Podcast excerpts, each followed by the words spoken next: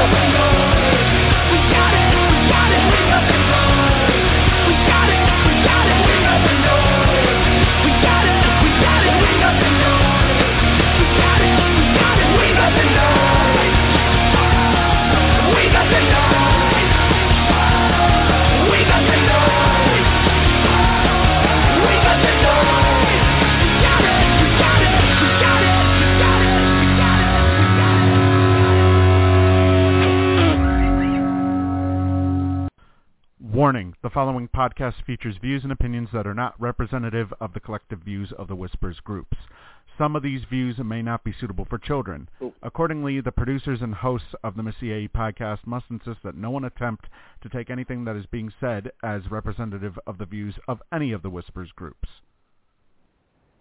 Hello, everybody, and welcome back to another edition of the Miss C A E podcast. Tonight, we bring to you Sports Whispers Weekly, where we talk about sports. for uh, sports of all kinds, pretty much, for the entire duration of the show. Uh, once again, a reminder to anybody who is interested, we are starting up Games Gridiron.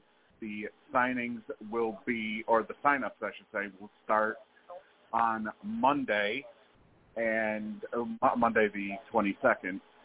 And if you haven't done so yet, Uh, feel free to join us in Sports Whispers by going to Facebook, search Sports Whispers, uh, sign up, and we'll uh, you'll be able to you'll be able to join everybody in Sports Whispers. That's basically talking all about sports pretty much every single day.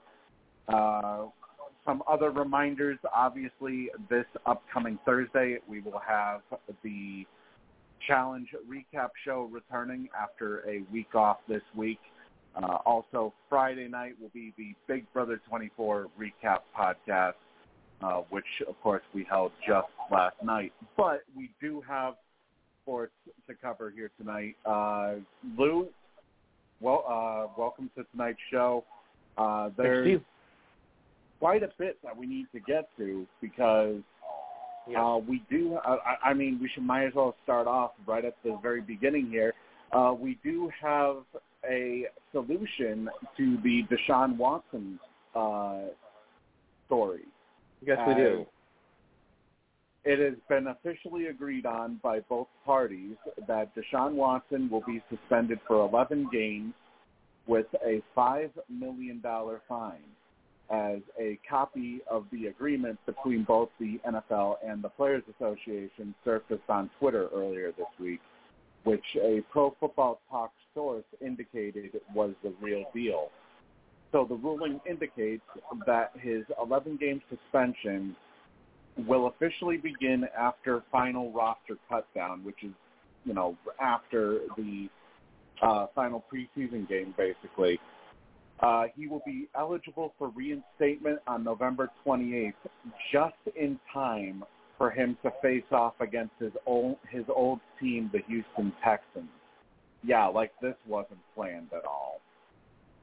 Uh, it was planned. He, you got to think it was planned that way because oh, absolutely. I, it's it's something that will, granted Houston sucks, but it will kind of draw eyes for the N F L because that's one of the major showdowns.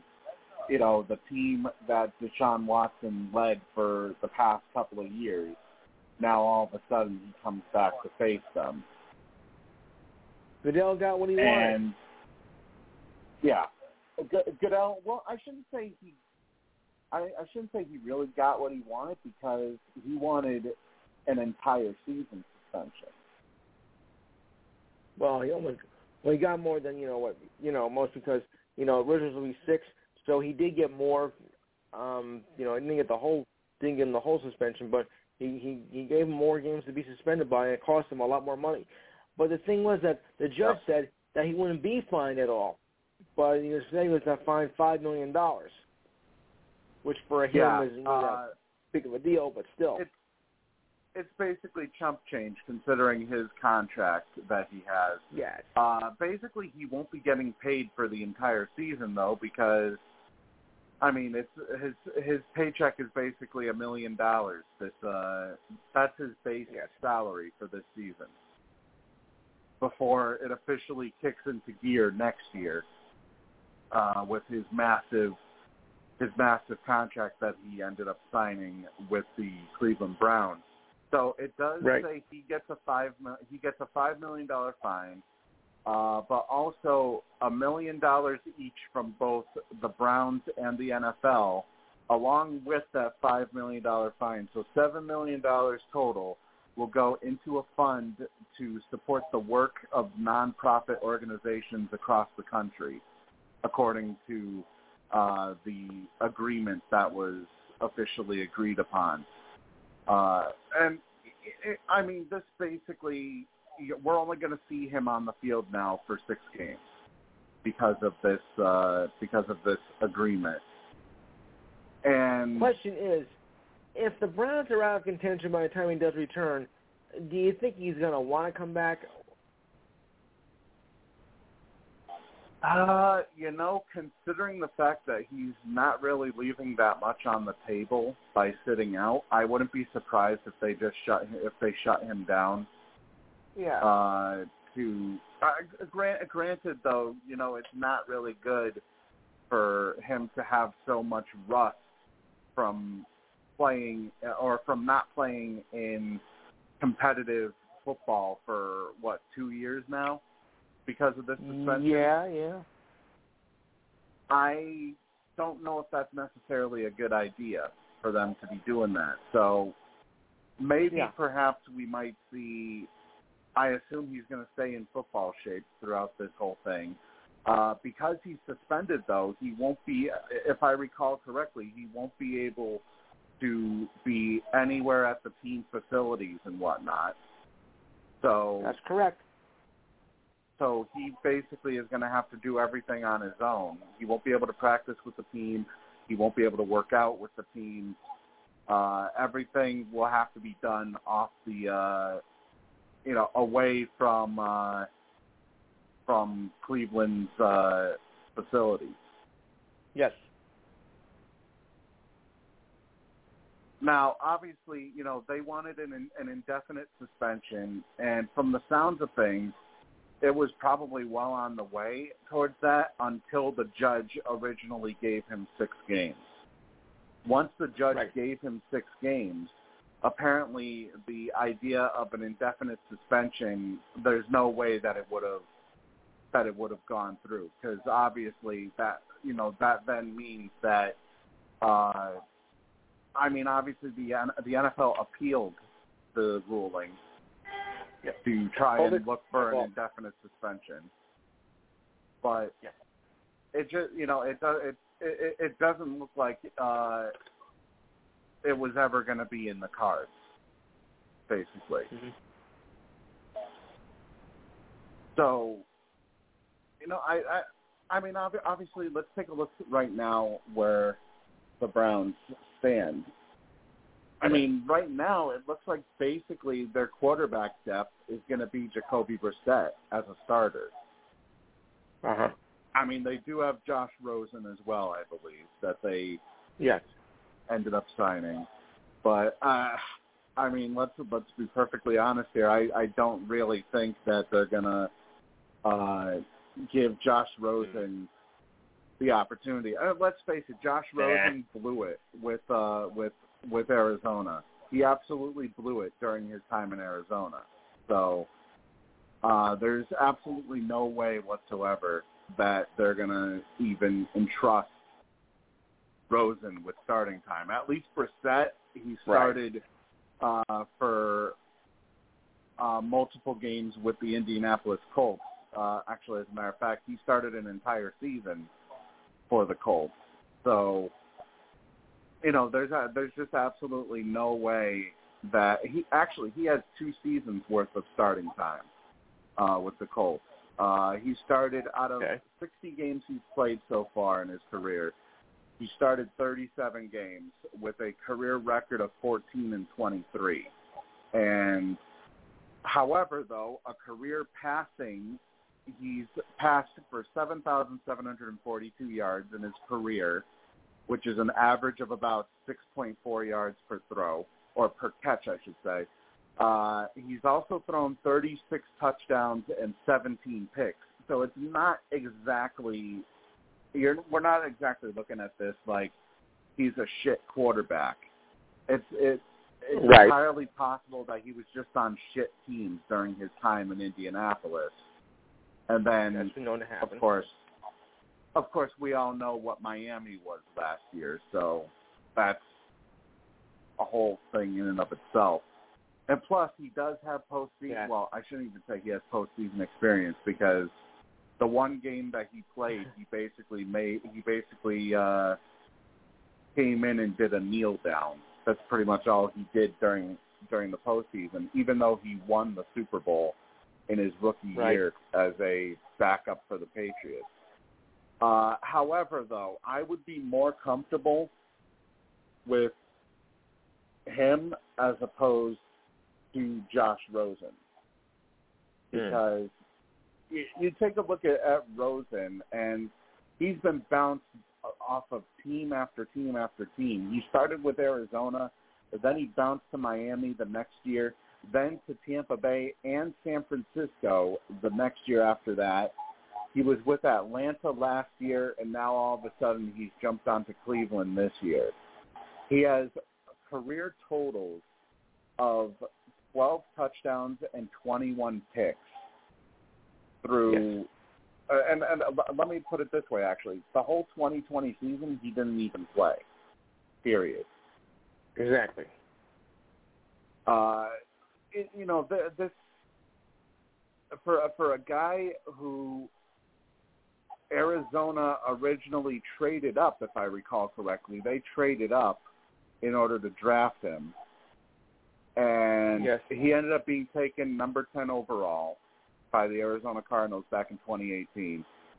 And I'll tell you right now, the rookie contract that he signed is easily the, the biggest contract that he will ever sign, because there's no way in hell Correct. Uh, he's ever making – let's see, what was he making? There's no way that he's making four million dollars per year any uh, anymore throughout his career, because this guy no, no. is is going to be basically a guaranteed backup for his entire career if he doesn't wash out of the league entirely.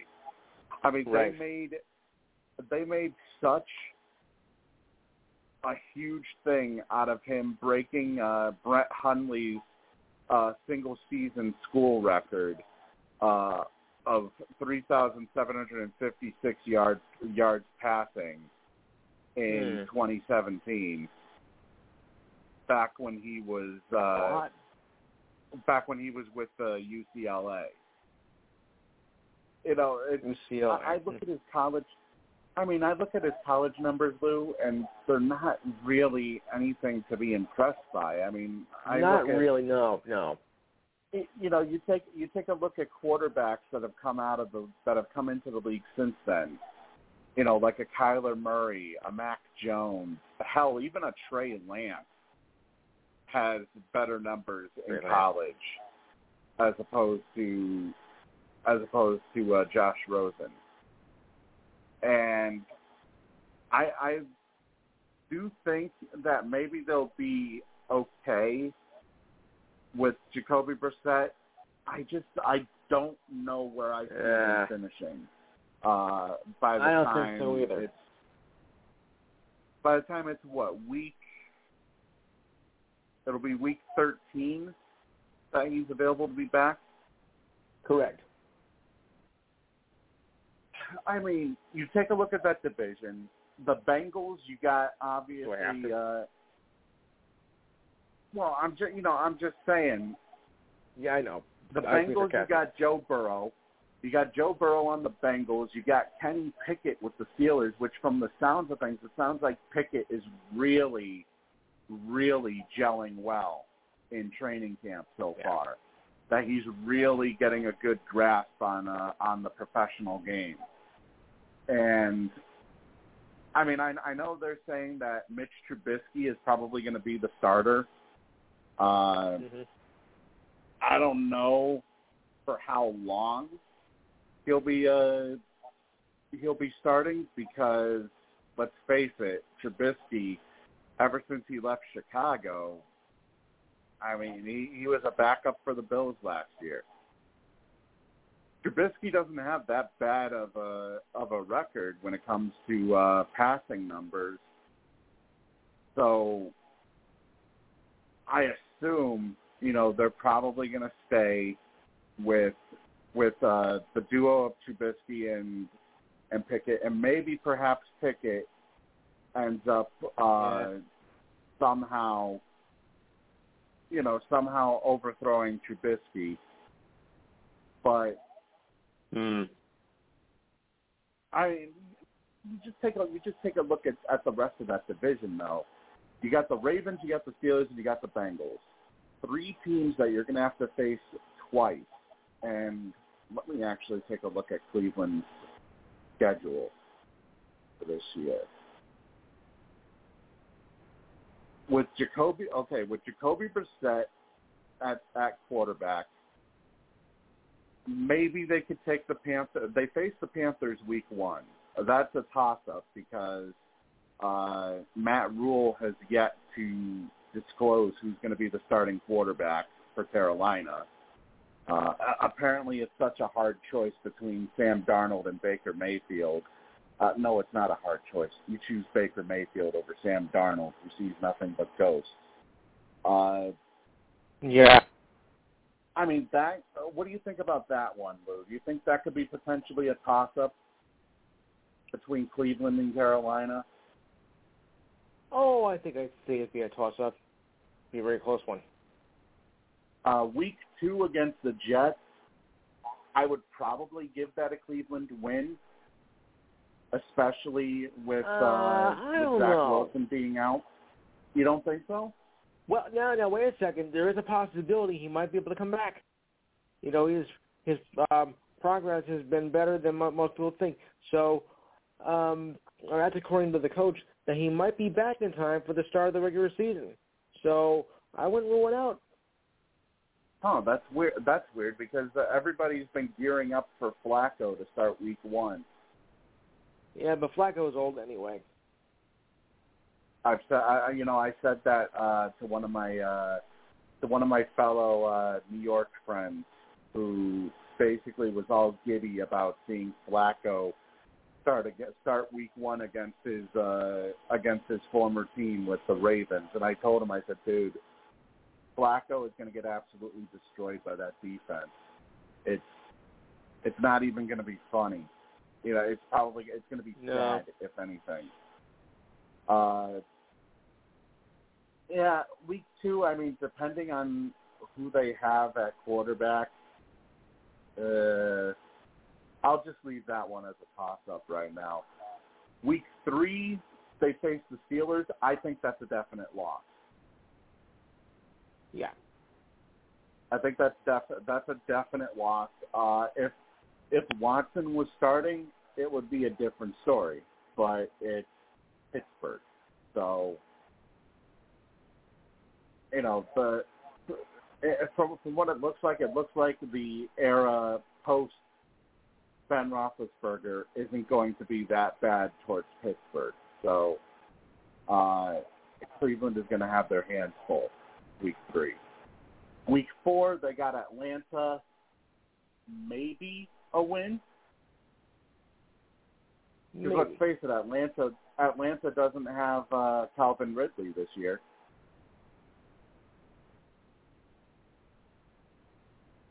Matter of fact, I think they probably have they probably have what Desmond Ridder as their starter. Mm-hmm. I think that's who – isn't that who they took in the uh, –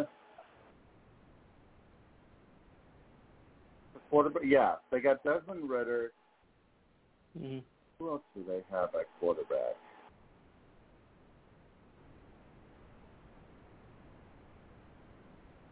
They got Felipe Franks, who right now is – I mean, he's still a backup, if anything. Oh, they got Mariota, so maybe Mariota might be starting. Mariota, okay. Uh, honestly, though, taking a look at their wide receiver core without Ridley, I just yikes! It it does not look. I, I don't even recognize any of these guys right now. Hmm. I mean, it's it's it's laughable. I, I, I really don't even recognize any of these. You know what? I'm I'm looking at Atlanta at the game against Atlanta as a win for Cleveland. What do you think? Uh, wait, repeat that again. Uh, week four against Atlanta. Week four against Atlanta. I don't trust Atlanta at all. So I think that's going to be a definite win. Uh, week five, they face the Chargers. I think that's an, an automatic loss. Yeah.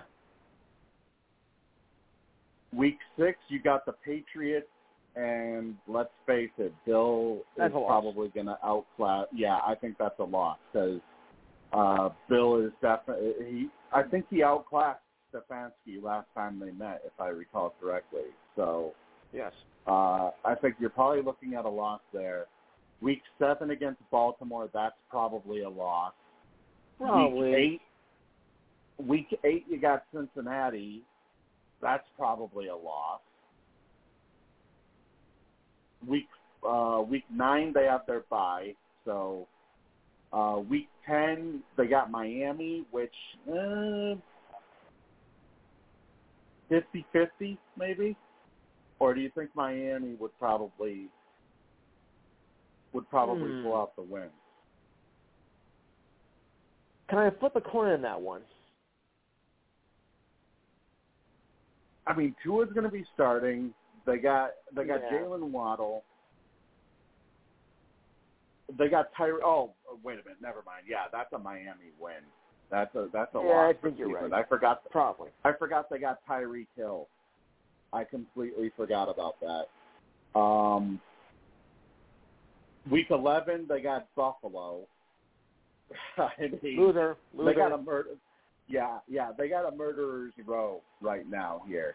Uh, week ten and eleven, uh, and week twelve they got Tampa. I mean, come on, it's Brady. You really? Th- yeah. Does anybody really think that uh, Jacoby Brissett is going to upset Tom Brady? I don't think so. Huh. Not this lifetime. And then you have Houston week thirteen. So it's entirely possible you could be looking at one one surefire win with two coin flips out of eleven games.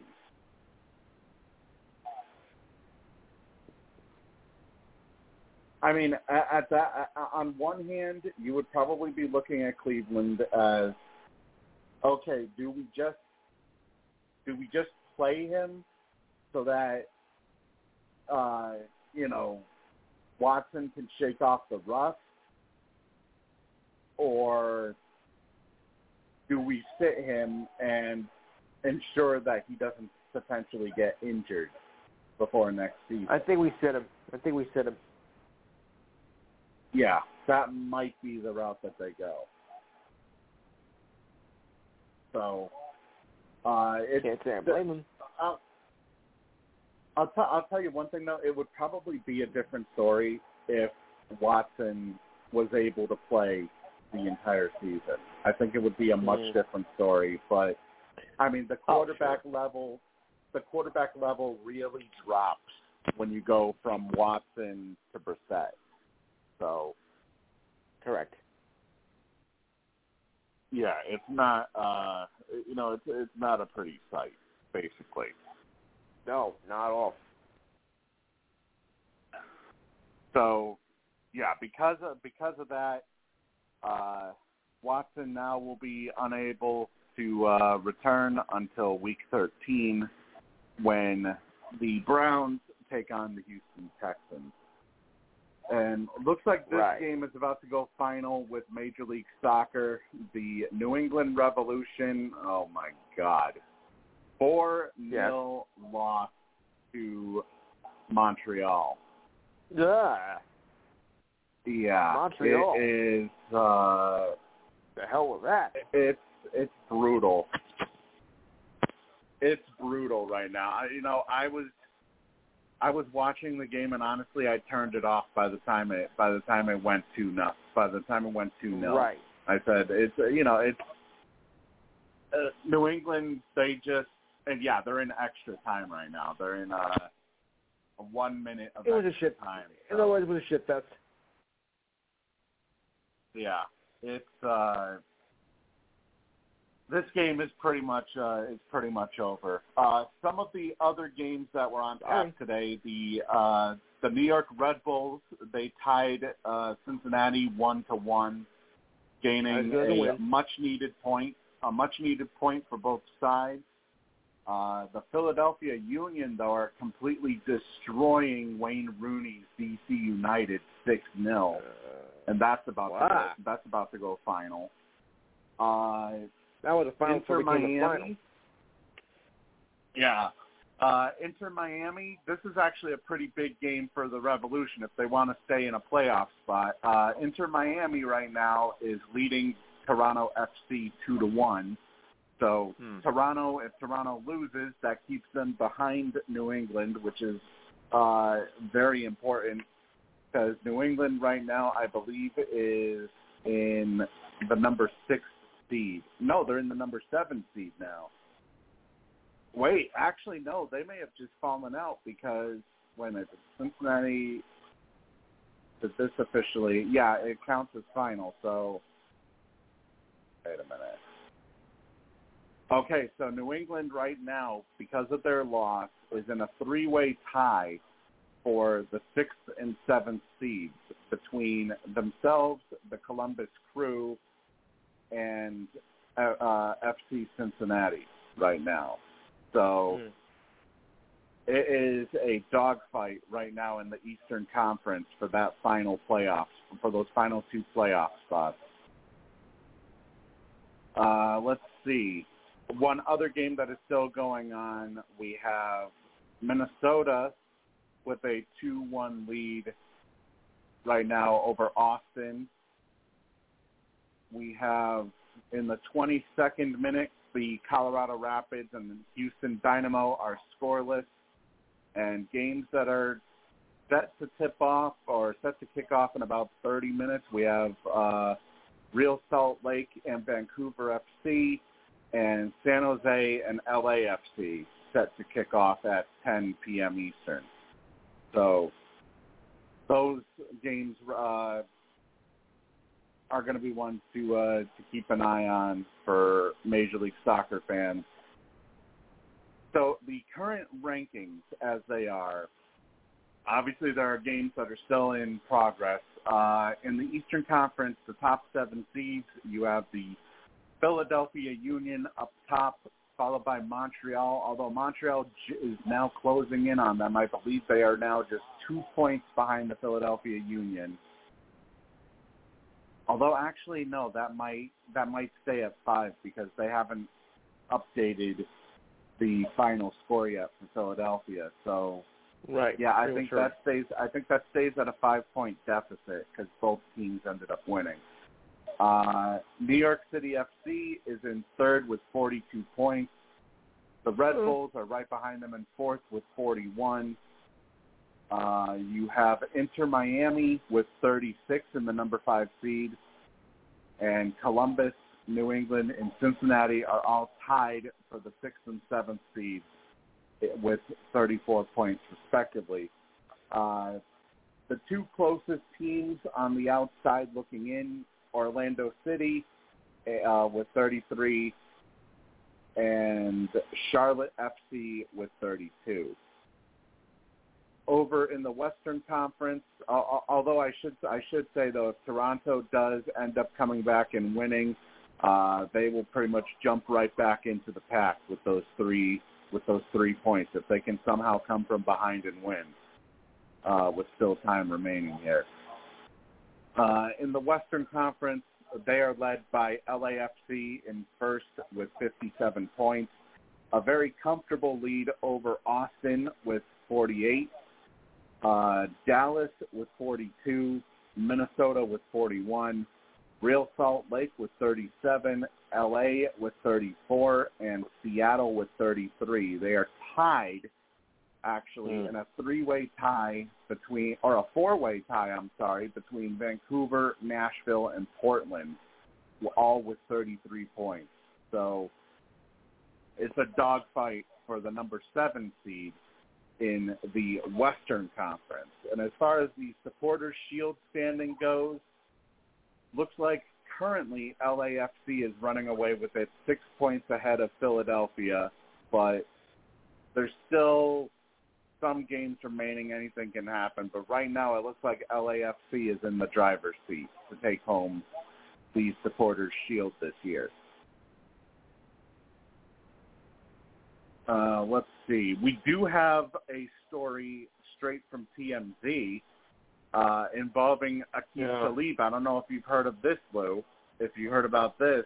Uh, Aqib Talib's brother, Jacob Talib, was a wanted man in Texas ah. this week after being wanted for murder, apparently. Murder. Uh, as he was he was reportedly involved in a fatal shooting at a youth football game, it says here. Uh, the Lancaster Police Department fired off an announcement on Sunday saying that they were looking for Yaqub Talib in connection to the death of an adult male last Saturday mm. who was shot and killed during an argument at the conclusion of a match that the parents were angry about. Uh, the man is said to be a coach for one of the teams, and there's a name circulating online. It ended up uh, he ended up succumbing to his injuries, which police have said was a direct result of a discharged firearm. Now, supposedly, Aqib Talib was also at the same game as well. Yeah. So he was a witness to this, and I, I don't know. He could potentially be an accessory. Uh, he could potentially be seen as an accessory to murder, potentially. Uh, however, uh, his brother did turn himself in um, to Dallas County Jail as of ten a.m. Pacific time on the fourteenth or fifteenth, I think. Uh, it's not known, though, if Aqib Talib is being looked at at all. So that's definitely, uh, it's definitely very shocking for, you know, for, uh, for people to, uh, to see here. And you know what, going back to the Browns real quick here, uh, Lou, it looks like their ex-general manager, Michael Lombardi, is actually putting out a plea to Cleveland to acquire Jimmy Garoppolo. Here we go again with Garoppolo. Uh, it, it says here, it, he knows it's a little bit of a disruption, but you can go get Garoppolo and save your season. Now, Browns executives have said that the move isn't happening, and they're content to have Jacoby Brissett fill in for Watson for the next few months. Uh, but Lombardi apparently believes that that's a mistake. As he said, the offense being run in Cleveland is the same terminology as the offense in San Francisco. Garoppolo could walk into Cleveland tomorrow, and within about a week he would be able to execute their offense. And with Garoppolo set to become a free agent at the end of the year, Lombardi described the move as a no-lose situation. Uh, he even said, this notion that Deshaun is just going to come back in week thirteen and all of a sudden magically score four touchdown, throw four touchdown passes and dominate the N F L, that's unrealistic. That's not even remotely accurate. And, of course, with the season start, you know, the, this brings up an interesting uh, question here, Lou. With, with the season starting in a couple of weeks, yeah. would Garoppolo be a better option than Brissett? Well, Garoppolo, you never can tell with. You know, I'm not sure yeah. Garoppolo. I mean, the question is, first off, whether or not he's even able to stay healthy. I don't think so. And obviously, you know, the, the big thing as well would be, okay, well, what would we have to give up in order to acquire Garoppolo? Mm. Because, I mean, they already gave up quite a ton in order just to get Deshaun Watson to begin with. But if you take a look at Garoppolo's record, I mean, he has, during his time with San Francisco, he has a thirty-one and fourteen record in the regular season. He has a four and two career record in the playoffs. I mean, in my opinion, it would probably be worth the gamble. He has sixty-five career touchdowns and thirty-eight picks with San Francisco. I think it would definitely be worth it because this is a guy who took San Francisco to a Super Bowl, and they were on the cusp of potentially of potentially winning the Super Bowl for the first time since Steve Young. A long time ago. You know, I I don't think it would be such a bad idea. No. I mean, if I'm, if I'm being honest here, you know, I mean, who would you rather if you knew Garoppolo was going to stay healthy, who would you rather have? Would you rather have Brissett or would you rather have Garoppolo? I think I can take my chance with Brissett. You would say you would stick with Brissett? Yes. How come? How, how come? Why would you? Uh... No, I'm, I'm not. I'm not sold on Garoppolo. I mean, you know, he's kind of, you know, I think he's. I think he's washed up. So I really, yeah, I, I wouldn't, I wouldn't, but I wouldn't put my money on Garoppolo at all. I mean, he has been injury prone the past two years. He he only played in six games in twenty twenty, and twenty twenty-one he missed a game last year due to uh, due to injury as well. Uh, although he did, they said he did play through the playoffs with uh, with multiple injuries too. He had like a broken finger. He had a, I think they said he had a puncture. He had a uh, a cracked rib or something. And he and yeah, he was still playing. So, I mean, that was. I wouldn't be opposed to it. You know, if I was a Cleveland fan, I wouldn't be opposed to a move for Garoppolo. But, you know, there's always there's always that question as to whether or not he would be able to stay healthy. Mm-hmm. But at the same time, though, considering considering the losses that that offense has had over the over the past year, you know, they no longer have uh, uh, Landry. They don't have Odell Beckham Junior Uh, it, mm-hmm. and, and and now they're also at odds, apparently, with Kareem Hunt. You know, Kareem Hunt uh, requested attempted to request a trade.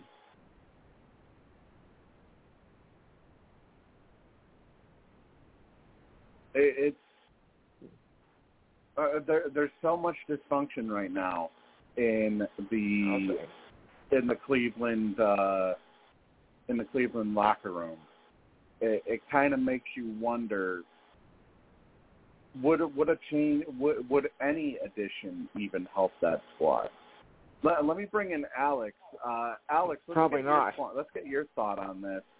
Uh, there was uh, the, the, the, one of their one of the, the Cleveland Browns uh, former general managers, Michael Lombardi, brought up the yeah. idea of the Browns potentially acquiring Jimmy Garoppolo in order to, quote-unquote, save their season with De- with Deshaun like Watson being on the shelf until week thirteen. I like that idea. You do? Yeah, yeah, but why not? Then you have both of them. Then you can really slug it out. I mean, well... You're forced to, I mean, inevitably you have to play uh, Deshaun when he comes back. That's how they got this. Right. For the universe. The cap is to the roof. Yeah, well, we we brought up the question uh, earlier. Would would they even play him if they're considering where they might be at week thir- once week thirteen comes around?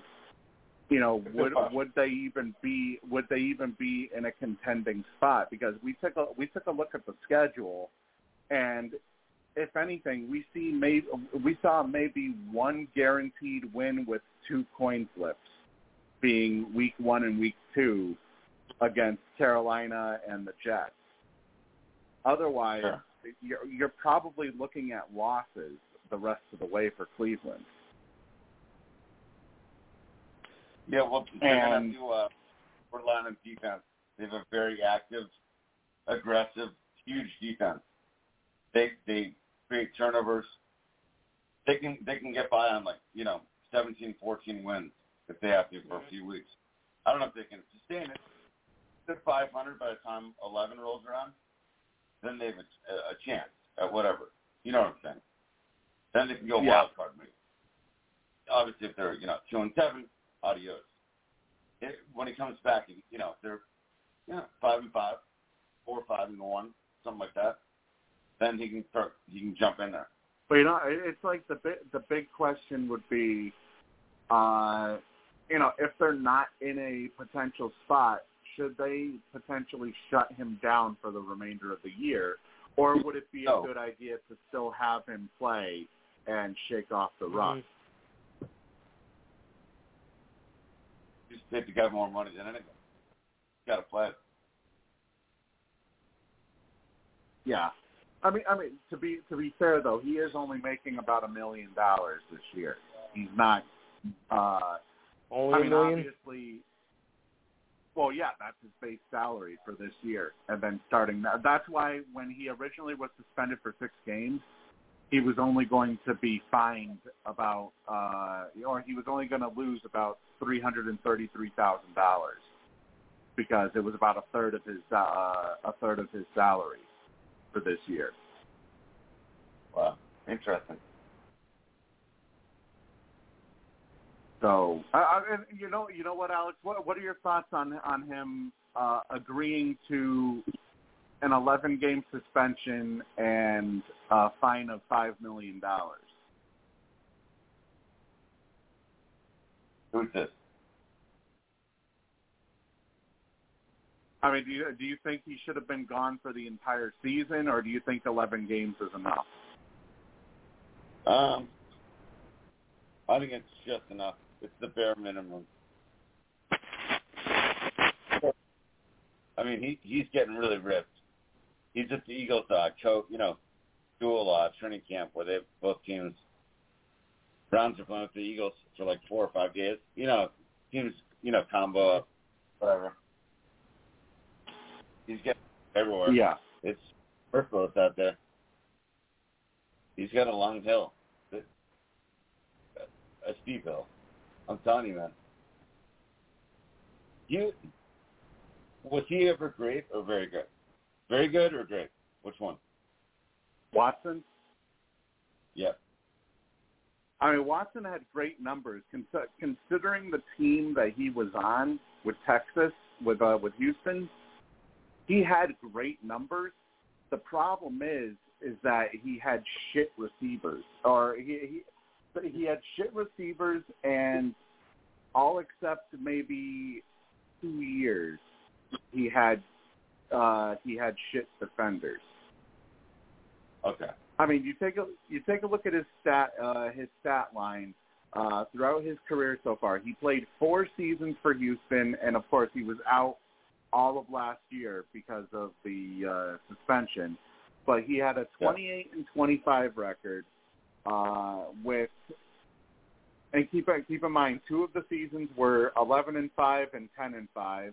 Uh, his rookie season, he played seven games. He had a three and three record, and the last season that he actually played, I can get, I guarantee you for a fact that he had an absolute shit team, and yet he somehow put career high numbers up.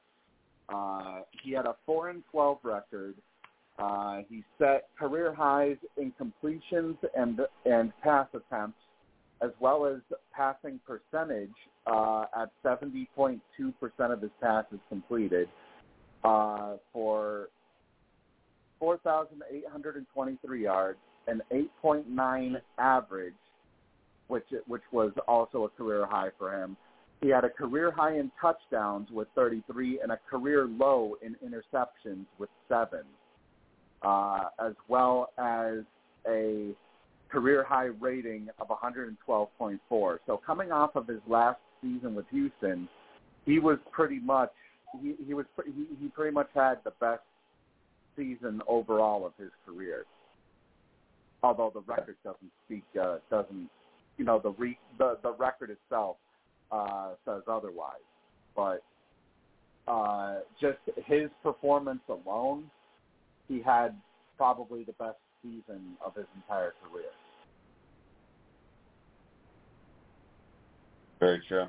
So, and he does have he yeah. does have three games of experience in the postseason. He has a one and two record uh, with four four touchdowns and one pick uh, in two uh, or in three postseason games.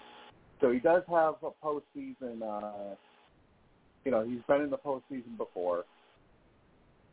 I think the big question is, when he does officially come back, are we going to see the Deshaun Watson? Are we going to see anywhere close to the Deshaun Watson from twenty twenty, who was setting mm-hmm. those record numbers for his for uh, for his uh, best overall season? Because you got you got to think about it. He he'll have been out for over a year and a half once he comes back. I, I will say yes. I will say yes. He has Amari Cooper. He has new weapons. He has a very, very good line. Very good defense. Good situation. Yeah, I think I I, I that's right. I forgot he did have he does have Amari Cooper now. Uh, I think he could, uh, he'll up. definitely excel, but I think the question is, will Cleveland even be in a position for to where those performances will even matter? Yeah, I mean, it's going to be late. eleven. All right, because it's, it's entirely possible that, you know, he could they could be out of the playoff picture entirely by the time he uh, by the time he gets ready to uh, to come in.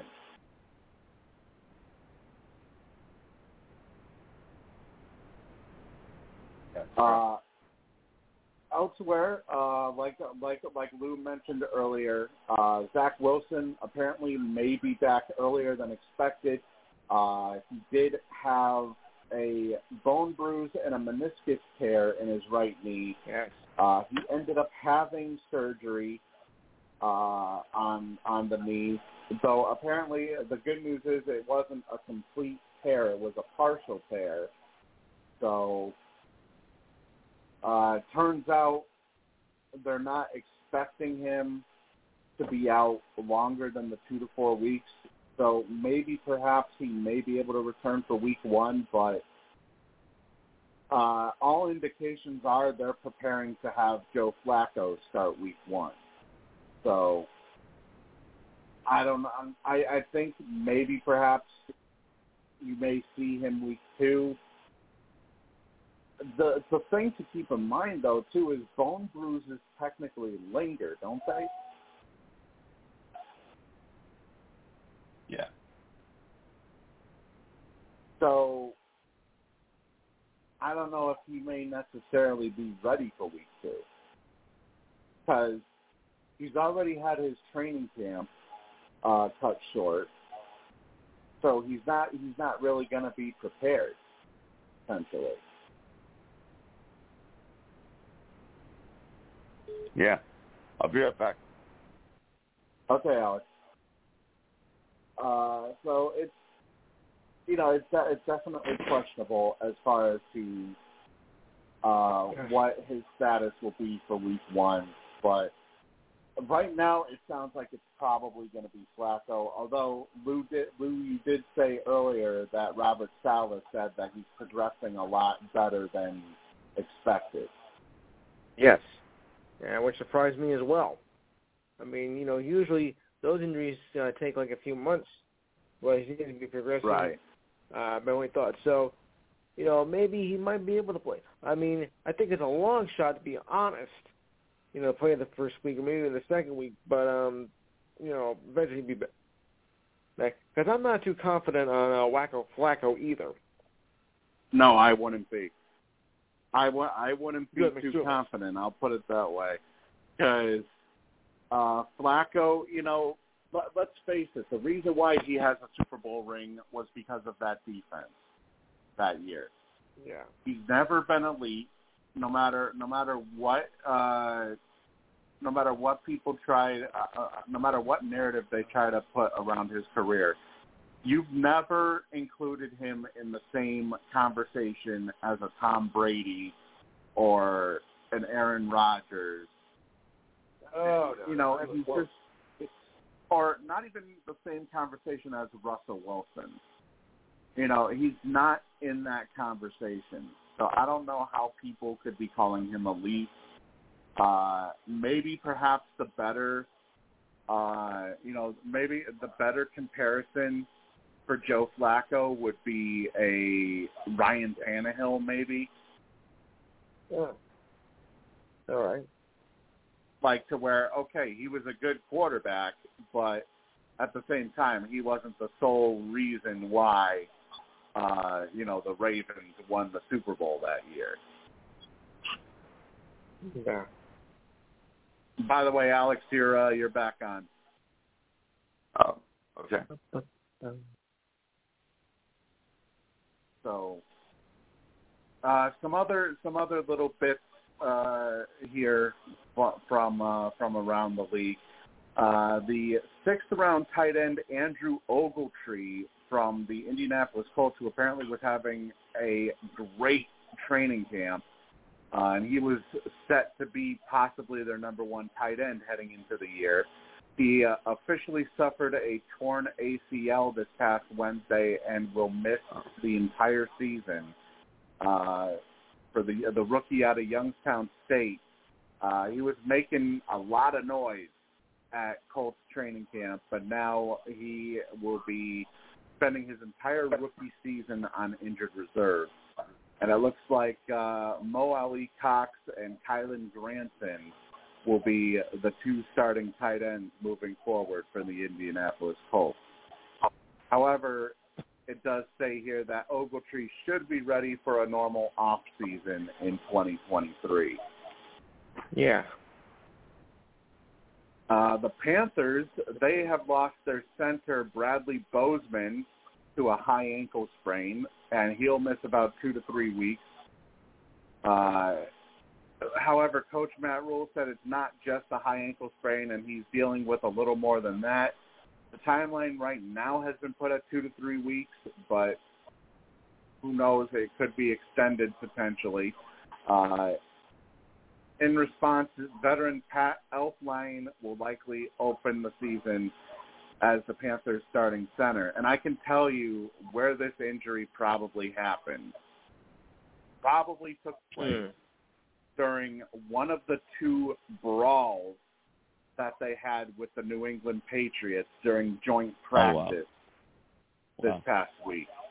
Yeah, uh, there were fireworks coming out of uh, – coming out of Gillette this past week, Alex. Yeah. With, uh, I'll put it this way, from my understanding of it, it sounds like the Panthers, the Panthers really instigated a lot of the uh, a lot of the fights. Yes. Oh wow. Although there were there, there were uh, exchanges basically. There were. Uh, Yeah, there were some answers by the Patriots, too. But uh, in particular, Christian Wilkerson, he ended up getting carted off of the second day, uh, the second day of joint practices. He was involved in the first fight during day one uh, alongside Kenny Robinson, uh, who is a Panthers defensive back. And it looks like... It, Yeah, I mean, they're, they're going at it either way, but now it looks like Kenny Robinson, he was involved in both days when it comes to the fight. So it sounds like, from, from what I've uh, from what I've heard, it sounds like Robinson's spot on the Panthers roster may potentially be in jeopardy uh, moving forward here because of what happened this past week. Uh Also involved were Kendrick Bourne of the New England Patriots. Uh, James Ferentz of the Patriots was also booted from uh, practice, along with Phil Hoskins, the defensive tackle for the Panthers, who got into an altercation with Ferentz in the second fight of that day. Uh Wilkerson in day two, he ended up getting carted off with a concussion after he got absolutely leveled by Kenny Robinson in practice. Mm-hmm. Uh, off of uh, nor- normally, uh, kickoff returns are non-contact drills, and Robinson instead decided to just absolutely level him, and then he stood on top of him basically, like he stood, he stood. over him, looking down at him. Like normally that would be a uh, unsportsmanlike conduct uh, penalty in a regular game. Uh, there was also uh, a cheap shot to Christian McCaffrey in day two, oh, yeah. where McCaffrey ended up getting tripped up basically and uh, thrown out to the sidelines, which sparked another brawl. Uh, one of the brawls ended up uh, injuring a woman in the stands as it ended up spilling oh, into yeah. the stands. The, the woman ended up getting uh, ended up getting hit in her leg with a uh, player's uh, helmet. Mm. Uh, Beatrice Wise of the New England Patriots, his helmet ended up landing on, well, not her leg, on her foot, actually. Uh, oh, she yeah. ended up, uh, she ended up waving off, uh, you know, waving off any, any medical attention. Uh, Patriots, though, were very gracious towards her. They ended up uh, giving her free tickets to a game uh, later this season as a result of the incident. I'll try it back as quick as I can, fellas. All right, Lou. Uh, it says here that uh, you know there were also there were also multiple Panthers who immediately went after Wise following the incident. Uh, I mean, you know, there, there's just no. I, I feel during joint practices, there's no room for any sort of fights like this, Alex. No. I mean, absolutely not. Doesn't it seem very doesn't it seem very unprofessional in a in an area where you're supposed to be basically preparing for the season and preparing to simulate, you know, yeah. you know, get you're, you're on preparing to get back right into game shape.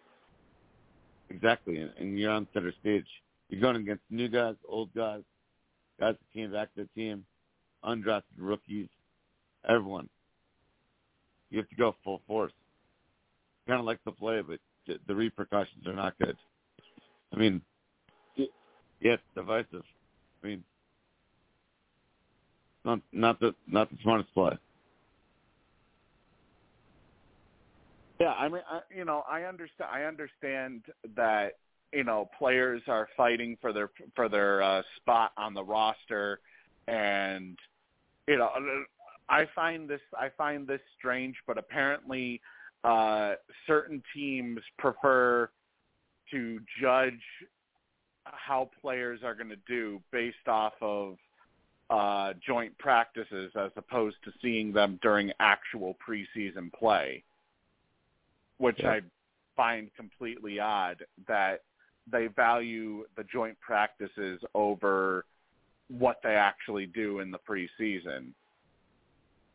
And I mean, now because of this, you have a uh, you have an injured center for the uh, for the Carolina Panthers, and you have an injured receiver for the Patriots, who normally uh, the past two seasons has been on their practice squad, and it really seemed before this injury like he would have a legitimate shot of potentially making Uh, the N F L roster to start the season.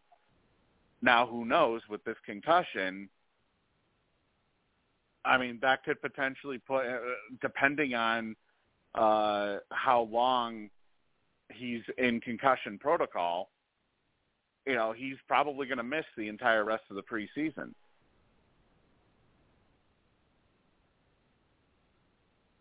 And, of course, potentially end up uh, end up on the shelf, possibly. I mean, the Patriots have already had to put uh, two cornerbacks, Malcolm Butler and Jowan Williams, on injured reserve.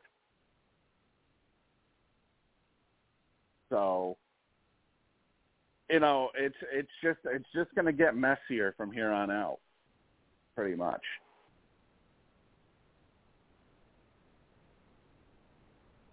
Uh, let's see. Some other little bits of information from around the league before we go into the N B A. Uh, the Jacksonville Jaguars, they have released Malcolm Brown, their defensive tackle, who started all seventeen games last year for Jacksonville, and he played a career-high sixty-one percent of the defensive snaps, recording a pair of sacks in those seventeen games. Uh, he originally was the thirty-second overall pick of the twenty fifteen draft by the Patriots. So he has a couple of Super Bowl titles to his name, actually. Uh, Let's see. According to Adam Schefter, there is apparently a real chance that the status of Alvin Kamara's felony battery case is not going to affect his ability this uh, upcoming season. As it says, in terms of the season, it looks more and more unlikely. His attorneys keep pushing out the case by the time that there's a resolution to it.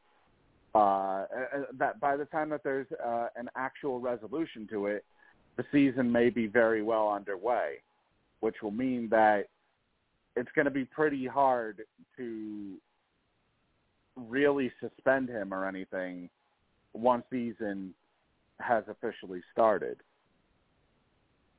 Uh, let's see. And it, it, it says Kamara's lawyers have already post, postponed hearings a few times for him, and a late-season suspension can't be ruled out, nor can the sudden appearance of a bad-looking video that somehow forces some sort of N F L action, but his availability does appear to be trending in a positive direction for the upcoming twenty twenty-two season.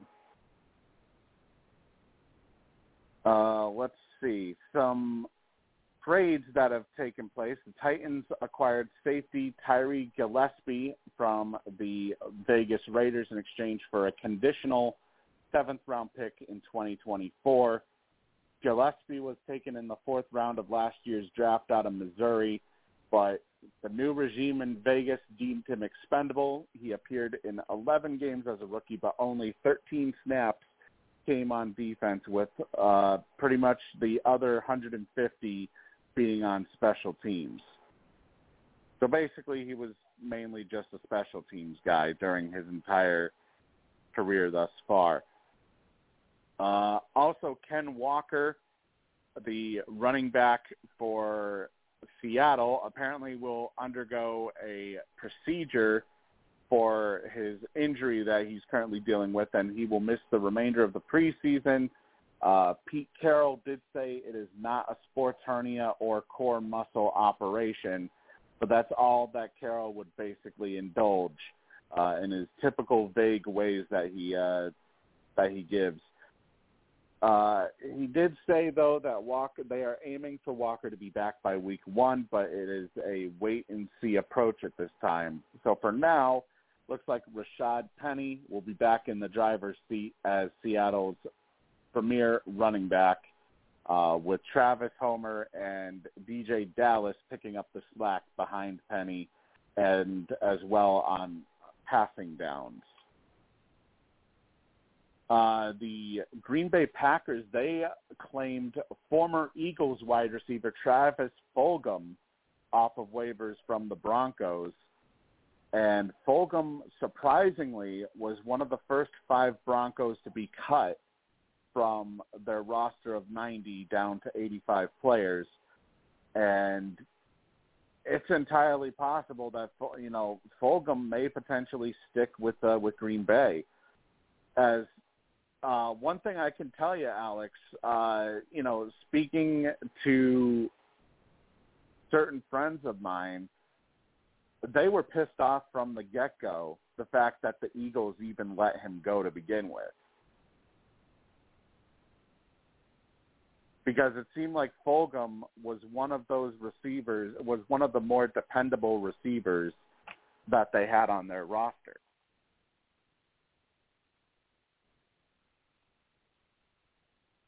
I, well, what are your thoughts on that? With with Green Bay supposedly having some issues with their receivers to start off camp this year, uh, and Aaron Rodgers has actually been pretty vocal oh, yeah. about uh, about his receivers' struggles.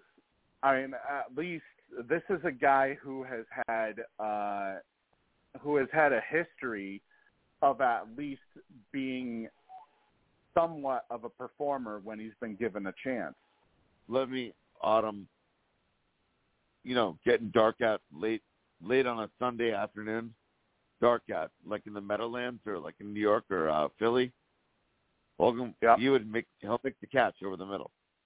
Third and five, third and nine. He'll make the catch. Good hands. He'll get the first down. Reliable. Yeah. Which, which makes it even more shocking. Yeah, I, it's it's it's alarming that they landed him. I don't know how no no one else wanted to take him. Eagles, not to sound bravado or uh, overly confident, but with the addition of uh, A J Green, or sorry, A J Brown, they had no no more room. Well, the Eagles, uh, they actually waived him back in August of last year, and then Before, they reverted yeah. him to the, and then they reverted him to the practice squad uh, wow. before releasing him before releasing him from the practice squad at the beginning them. of October. I always liked him a lot. I really did. I really do. I mean, hey, I hope he lights it up, man. I that guy's a hard worker. He goes hard. I'll always be a, a yeah, fan it's, of his. It's it's really weird because he goes hard. You know, this was an Eagles this was an Eagles team that was struggling to find to, to find uh, offensive help. Oh, he was catching everything. He was reliable. He is reliable. What am I talking about? The guy's like what twenty, twenty-four, twenty-five. He's he's like entering his prime. Yeah, I have. I, I I just I have no idea what Philly was even thinking, and also not just that. He's so basically ever since he left Philly, he's been, he's bounced from Miami.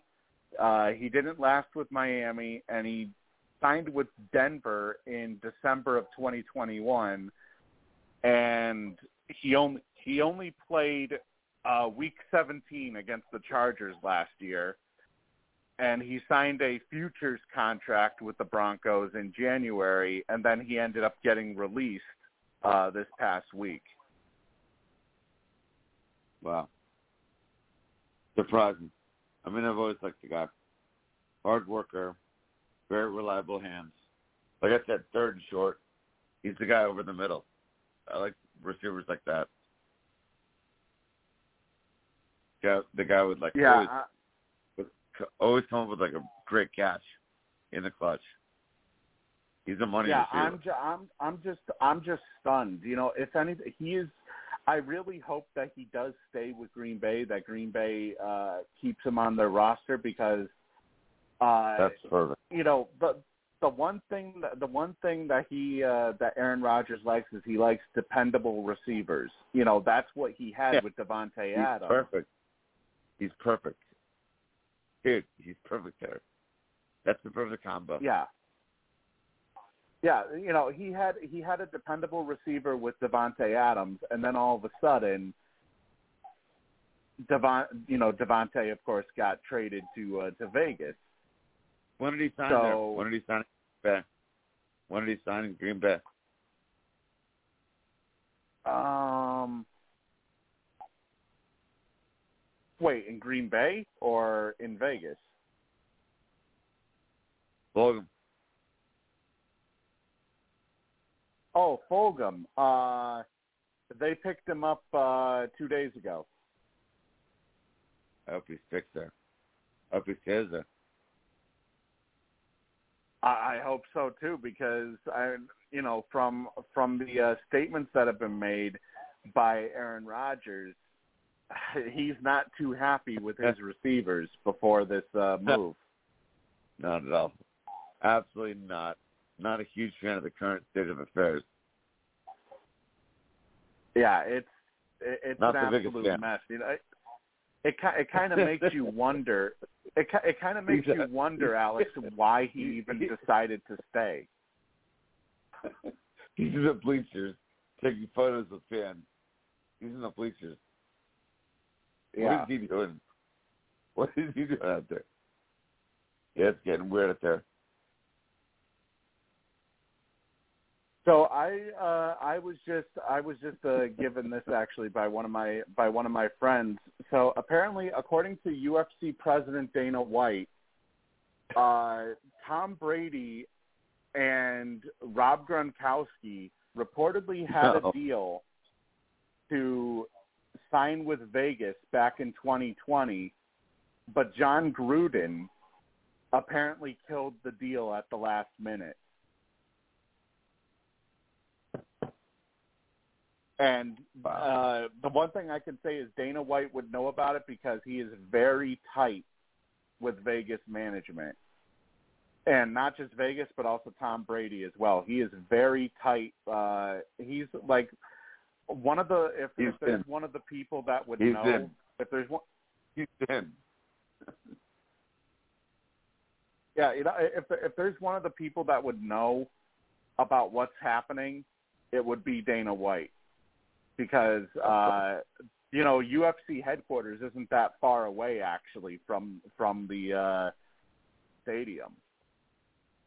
You know, you're just patrolling the right away. Yeah, so it said, uh, he said on uh, the on the pre-show thing that they did, uh, U F C two seventy-eight with the Gronks. Uh, that has Gronkowski's family and everything. Uh, Dana White actually claimed that he was behind a deal that would have sent Brady and Gronkowski to the Vegas Raiders as a package. Uh, and it was almost a done deal until Raiders coach John Gruden allegedly blew the deal up. Because uh, Gronk even says, I've also got another question for you. I know when Tom was a free agent about two or three years ago when he went to Tampa, you gave him a recruiting pitch on why he should join the Vegas Raiders. What went wrong with the rec- with the recruiting pitch you gave him?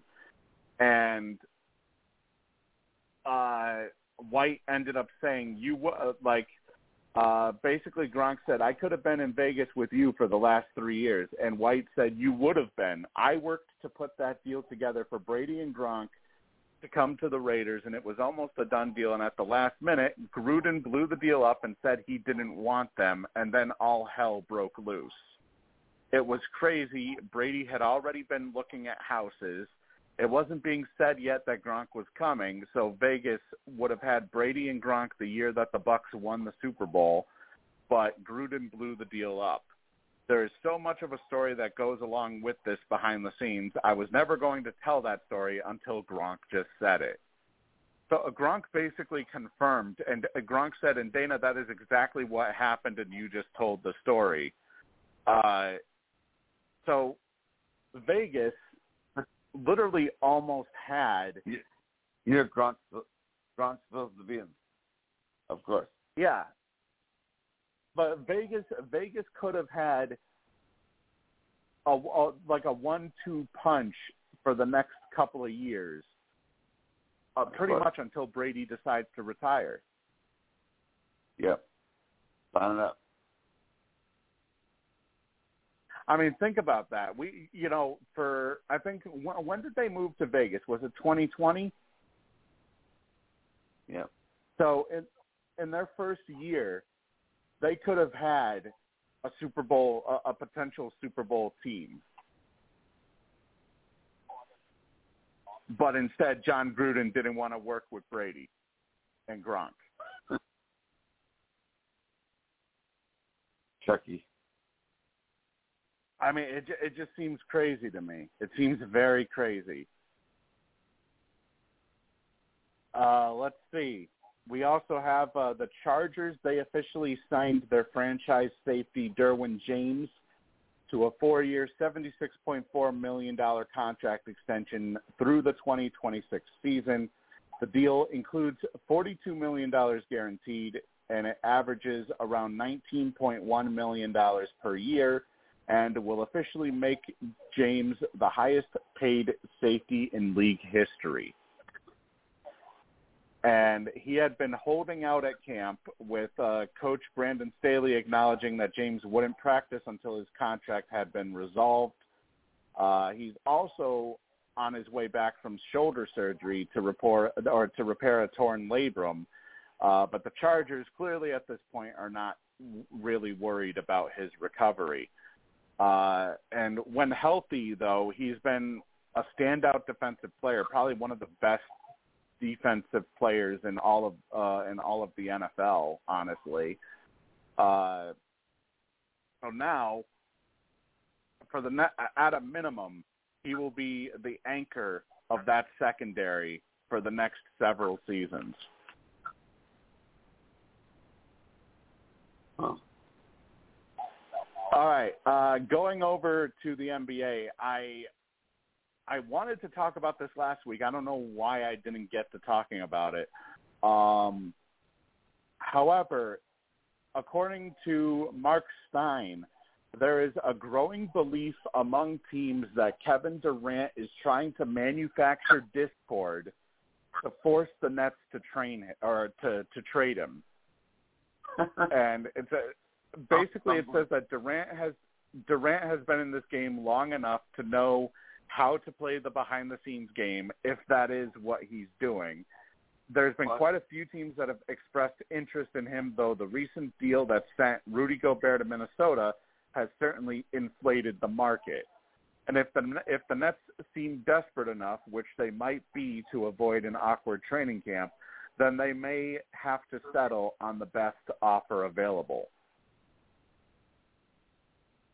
No. And you don't you don't think he's moving? Donovan Mitchell. Well, I mean, I can definitely see Donovan Mitchell going to the Knicks. I know. Paul George. Paul George? Duke Brown. I mean, uh, you know, the thing the thing with Mitchell, though, is that Utah is demanding that the Knicks basically give up anywhere from seven to eight draft picks in the first – seven Mitchell. to eight first-rounders. Mitchell and Brunson. That'd be sick. That'd be a great backcourt. Mitchell and Brunson. Oh, I know. Yeah. That's awesome backcourt. Yeah, and it's it sounds like yeah. uh, it sounds Quickly. like one of the one of the pieces one of the pieces could be R J Barrett or Quentin Grimes from the sounds of it too. Um, th- yeah, I keep hearing uh, R J Barrett. Probably moving up. Yeah. You gotta snatch him. It's it's it's the it's the thing of you can wait. He wants to go to New York, but if he goes somewhere and falls in love somewhere else, like Miami, you, you gotta go out. You gotta make the trade for him now. Can't wait a year yeah. or, or two. Well, here's the thing, though. I think ultimately Miami wants Durant. I don't think they're gonna. I don't think they're gonna settle for Mitchell because if they get if they go and get Mitchell, they're not gonna be able to get Durant. Because in a Mitchell deal, you're probably going to see Tyler Herro. You're probably going to see Duncan Robinson. You're probably going to see maybe potentially uh, Bam Adebayo be included. Uh, imagine what you're seeing in the K D deal. Bam, oh, I know. Um, these two other good players and two draft picks. But Bam and, Bam and Herro right away. Yeah, it was basically two, the they're, same. Like, they're, like, they're both like twenty-two years old. Two great young players.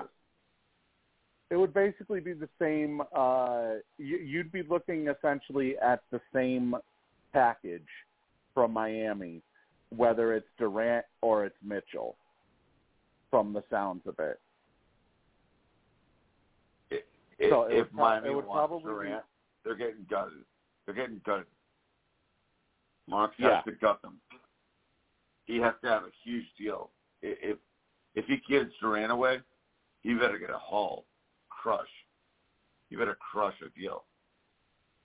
I mean, that is just well, I gotta, required. Dur- Durant signed up for t- it. Come on. Durant yeah, I, I got. I got to tell you though. I got to tell you though. Uh, the Nets may be forced to take less than what they want because Joe Tsai, the owner, has basically sided with management over siding with Durant. So, yeah, he put out he put out a legitimate statement over social media that basically said that he sides with the with the he sides with the team. So he may be forcing Sean Marks to just get whatever you can for him. You know, if, for example, Boston is offering Derek White, Jaylen Brown, uh, and a couple of first-round picks, if that's the best offer, Marks may basically tell, or he may, uh, Josai may tell Marks, look, just take the deal. We're going to have to take less for him because now pretty much, uh, you know, we have no leverage. Sure. Good point. Because now he's basically made it well known to Durant that, look, I value the shot callers on this team over you. One of the uh, one of the talked about pieces in a potential Durant trade, uh, Robert Williams the third, if any deal were to be made with Boston. Apparently Robert Williams is officially off of the uh, – he's untouchable, basically, along with uh, Jason Tatum, according to N B C Sports Boston. Uh, so it says that if Boston does trade for K D, they will want to keep as much of their team from last year as they can. There's no reason to trade for Durant at his age if they're not going to win a championship. Uh, Williams would be key to their odds, especially on the defensive end. As one of the best shot blockers in the league, losing Williams would leave Boston with Al Horford and Grant Williams down low, which I can tell you that uh, that's not good. I'll put it that way. Uh, it would be a significant uh, no, downgrade. No, no, yeah, no. It would be a significant. It would be a significant downgrade. You, uh, anybody who watched the playoffs this year would have seen how much better of a defense Boston had, especially around the rim, when Robert Williams was playing, even if he wasn't at one hundred percent. He was changing everything. Yeah. Uh, however, though, you know, you know uh, he's expected to be back with Boston this year, though, and he's looking to bring uh, top twenty value in terms of uh, in terms of starting centers. Uh, he looks to bring that same value that he brought to the team this past year. Uh, however, there's also a report by Christian Winfield of the New York Daily News that says that Kevin Durant could entertain the possibility of holding out if he is not traded by the beginning of training camp. And with there being no movement on the trade front after Durant originally made it known that he wants out of Brooklyn, uh, he had met with Josai last weekend, which uh, basically Durant had made it known that in order for him to stay, Steve Nash and Sean Marks would need to be fired. And that's when Tsai decided to then throw his support behind both Marks and Nash. And now Durant, it says that he could hold out in order to force Brooklyn's hand.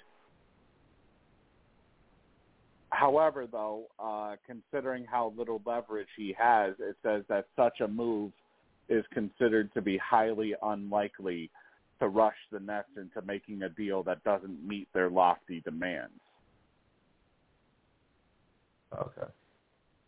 I what, what are your thoughts, Alex? Like, if I kind of feel that it would set a pretty dangerous precedent if Tsai had sided with Durant over Marks and Nash, because him siding with Durant would basically tell other players, look, if you're if you're disgruntled with your uh, if you're disgruntled, you know, with your team, you could basically tell them, look, either trade me or fire uh, or fire the general manager and the head coach. I mean, it, it's It seems kind of alarming that this could this could have potentially resulted long term in a in a sort of trend that we would start to see pop up around the league. Very well could uh, spiral to that. Just be very mindful of uh, you know where it's going, what just happened, kind of monitor the overall situation. Yeah, it it just seems it just seems very. Uh, it it seems like it would be a very uh, volatile situation that we would uh, that we would see take place, basically, to where it would set it would set a dangerous precedent that if somebody like Durant can make that kind of uh, you know make that kind of uh, statement like that, that maybe perhaps you know th- this could be why we're not seeing him get traded to Phoenix like he wanted to, like he originally wanted to be traded to Phoenix. Uh, like really? Phoenix or bust, basically.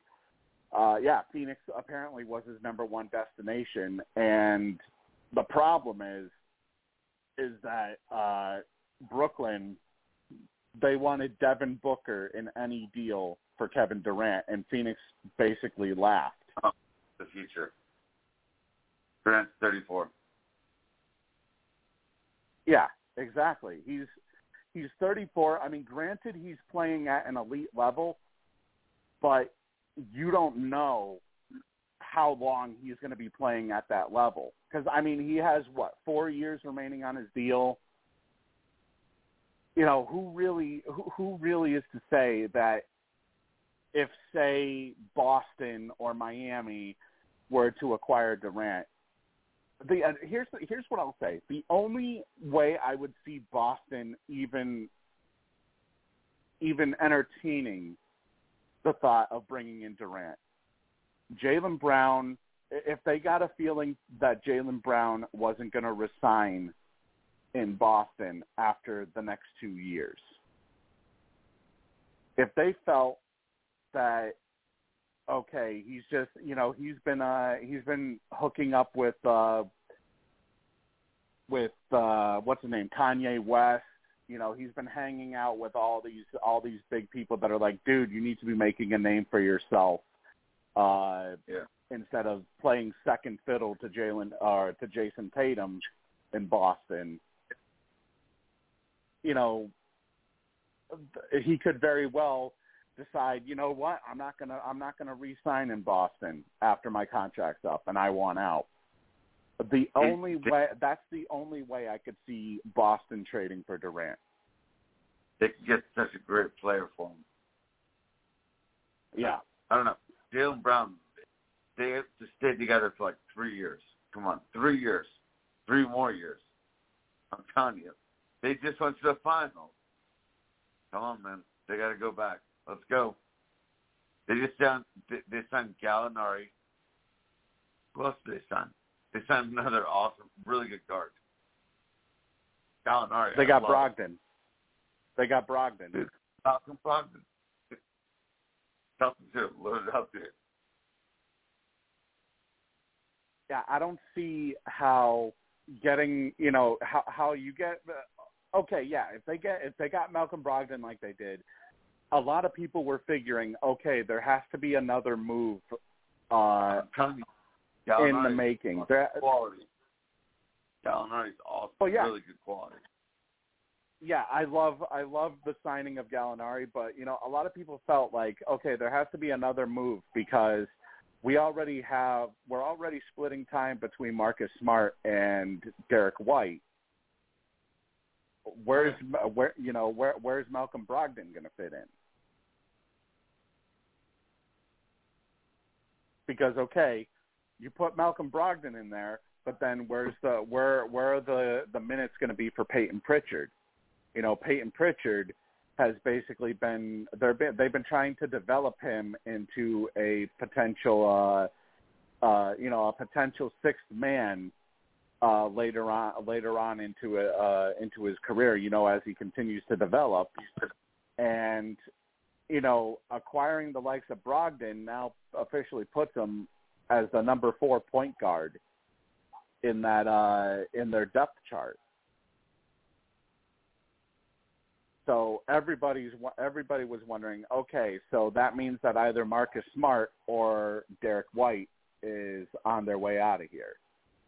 Now, from what's been rumored, apparently Marcus Smart is one of the players that Kevin Durant supposedly wants to play with.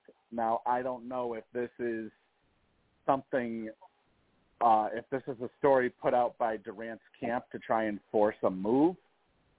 No, come on. Or if it's a legitimate you know, if it, if it's a legitimate story. But uh, all indications are that Brooklyn would not do a deal unless Marcus Smart was part of the return heading back to Brooklyn.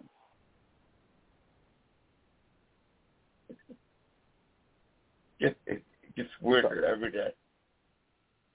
Yeah, it's it, it, it's it's really confusing uh, when it com- when it comes to Durant because and Kyrie. for the longest time, you know, for, yeah, and Kyrie. Oh, there's another thing uh, too to get into the Kyrie uh, talks here. Uh, so the Kyrie situation with L A. Apparently, you know, obviously there's been a standing offer on the table that in, that would include Kyrie and Russell Wilson, or, or Russell Wilson, Russell Westbrook basically swapping teams. Yeah. And it would also involve, uh, basically they've been trying to get L A to give up both of their first round picks of their of, of their next two years of first round picks. And for the longest time, L A has been resisting that. And there's been a consistent battle within the front office. Uh, Jeannie Buss, I know, has rejected a couple of offers, as has Phil Jackson. Uh, Phil Jackson has been kind of helping out a little bit uh, in the front office this offseason. And supposedly, just recently, L A has been willing to include that second first-round pick. And now, apparently, uh, I mean, it, yeah, it's huge. So basically, it would be the twenty twenty-seven and twenty twenty-nine first-round picks that would be headed to Brooklyn in the trade for Kyrie Irving, uh, along with Russell Westbrook. That's huge. And the problem here is Brooklyn is now apparently unwilling to take Westbrook in any deal. So in what? In any deal? Yeah, in any deal. Apparently they do not want Westbrook, period. However, the big question now is with L A with L A willing to put that, both of the future first round picks in play. That's a problem. What was that, Alex? That's, that's the problem. Yeah. They cannot expect Westbrook and anyone. Yeah, it's it's a what? It's going to be a pretty big problem in L A if they're if they're uh, if they're not able to unload Westbrook, and they're going to have to split time between him and Irving. It's, uh, I mean, they could they could just as easily, I guess, buy out West, but that would be a pretty big uh, set of uh, dead money that they would have to eat. Yeah. Sure. And also an update on Donovan Mitchell, by the way. Uh, according to The Athletic's Tony Jones, a Donovan Mitchell trade is supposedly not imminent, and the Jazz Uh, could potentially carry him into the season. So it sounds like, if anything, if there is a Mitchell trade, uh, obviously the Knicks are still going to be in it regardless, but uh, it looks like, if anything, if he's likely to be traded, it could be at the deadline this year instead of oh. before before training camp. Knicks are playing on fire. They got to get him now. Yeah, I think it, I think it would be a mistake for uh, for for the Knicks to, to wait until midway through the season. But I think their big thing is they do not want to give up seven first round picks that Utah is looking for. And he's just absolutely out of his mind, ludicrous. And oh yeah, I could have told you that. He, he's basically he's trying to pull off uh, a Paul Pierce, Kevin Garnett uh, type deal, like he did with the when he fleeced the Nets. literature, literature. all those years ago. Yep. Yeah, it just uh, you got to be you got to be realistic, and no, I, I, I will. I will say of, though. What is that? That is ridiculous.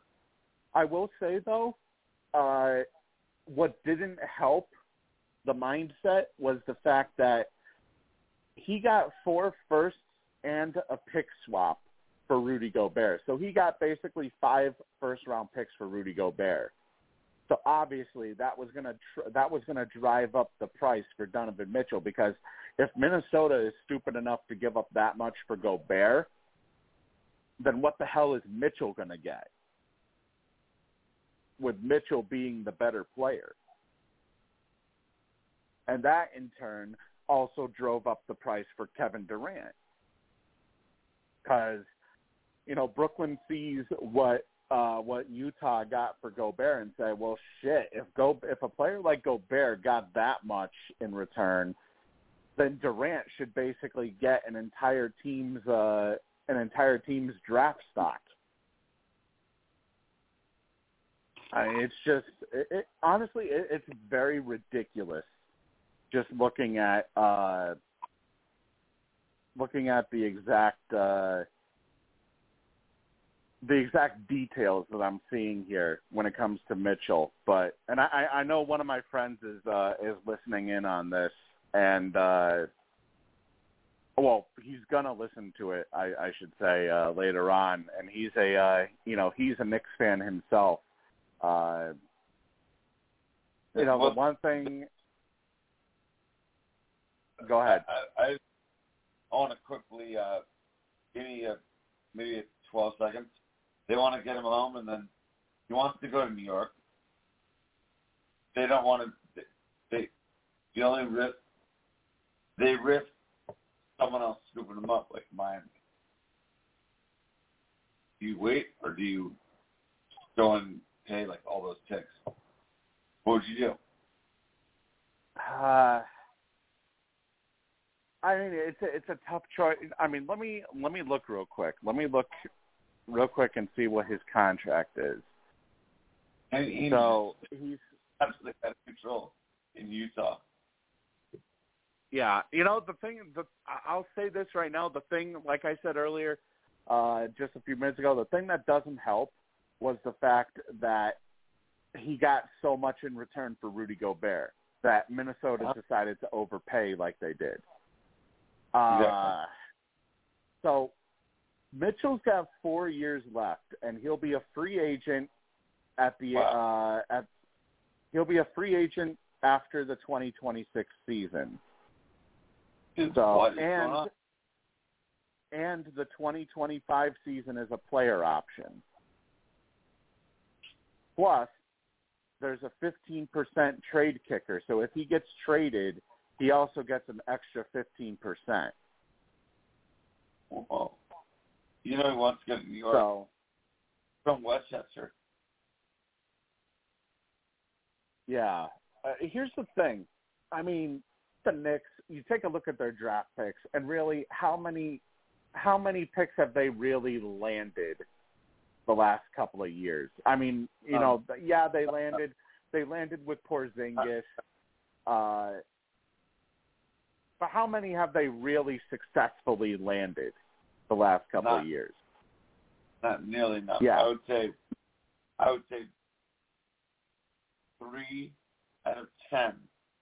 If you go to the last ten, you go to the last decade, the last ten years, boom. From right now, to ten years ago, look at those picks. Uh, maybe three, two. two. Yeah. It's... I, I, I don't even... If I had to go back to Rome, maybe you can be two hits for the last decade. I mean, I would probably take the risk if I, if if I'm a team like New York, and okay, my first round picks haven't panned out these last couple of years, and yet you can get a bona fide star like Mitchell. First, I would try to drive the price down a little bit. Maybe drive the price down. Okay, maybe offer a couple of pick swaps in exchange for, you know, bona fide first-round picks. I would say maybe, okay, four first-round picks and a couple of pick swaps. So you would still technically have those first-round picks, but it, you would just be swapping with Utah, potentially. And I don't know if I would give up seven. I, I guess, you know, maybe if Utah was firm and said no, you know, it's either either take it or we'll just ship them off to uh, to the next team we have on our list. You know, if I if I had a feeling that if I didn't take the deal that they would immediately just ship them off elsewhere, I would probably go for it if I was New York. Well, that's the thing. As you know, I mean, you have to judge, as a G M, you have to play poker a little bit, right? Yeah. Read what the other guy's thinking. Doesn't mean you might get him on a good night or a bad night. There's different, like, ideas, you know, always going around. It's, uh... It's a it's a really difficult spot uh, that the Knicks find themselves in, because they must they must feel like they can somewhat contend with the current roster of guys that they have. I mean, they do have a disgruntled Julius Randle that they have to potentially get rid of. Absolutely. I think another thing, too, would be, okay, apart from those first-round picks, who else are we giving up in the deal? I mean, if we're giving up, like, Julius Randle, for example, say we give up Julius Randle as part of the deal because he already wants out of New York anyways, then, okay, you know, maybe that Jazz might not be such a bad move. Jazz don't want him. Apparently, Jazz don't want him. Julius. That does not surprise me, honestly, because uh, if there's one thing I know about Ainge, he, if there's one thing I know about Ainge, he doesn't want to deal with basket cases. That's why that's why Boston never got uh, uh, DeMarcus Cousins when DeMarcus Cousins was uh, was with Sacramento. Ainge apparently, uh, you know, everybody kept saying.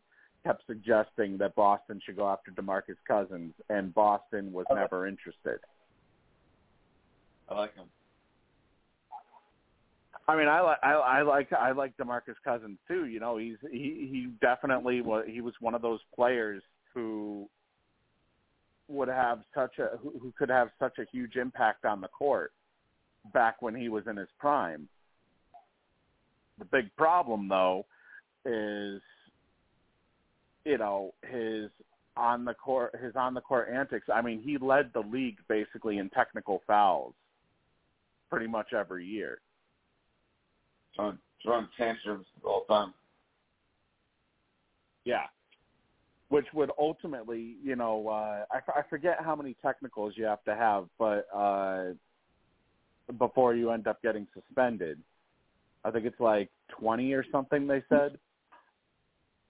He he was going hard at, at the, the record the whole time. He was hitting them. Yeah, it's just so it, it it doesn't surprise me that Ainge doesn't want Randall, because he's been known to not want to deal with basket cases around the league, I, I, and specifically on his team. So. I would say, if anything, maybe perhaps they may have to include R J Barrett in the deal as well if they would want to, uh, if the Knicks would want to try and get a deal done. I, I do think, though, that the biggest holdup is the amount of draft picks.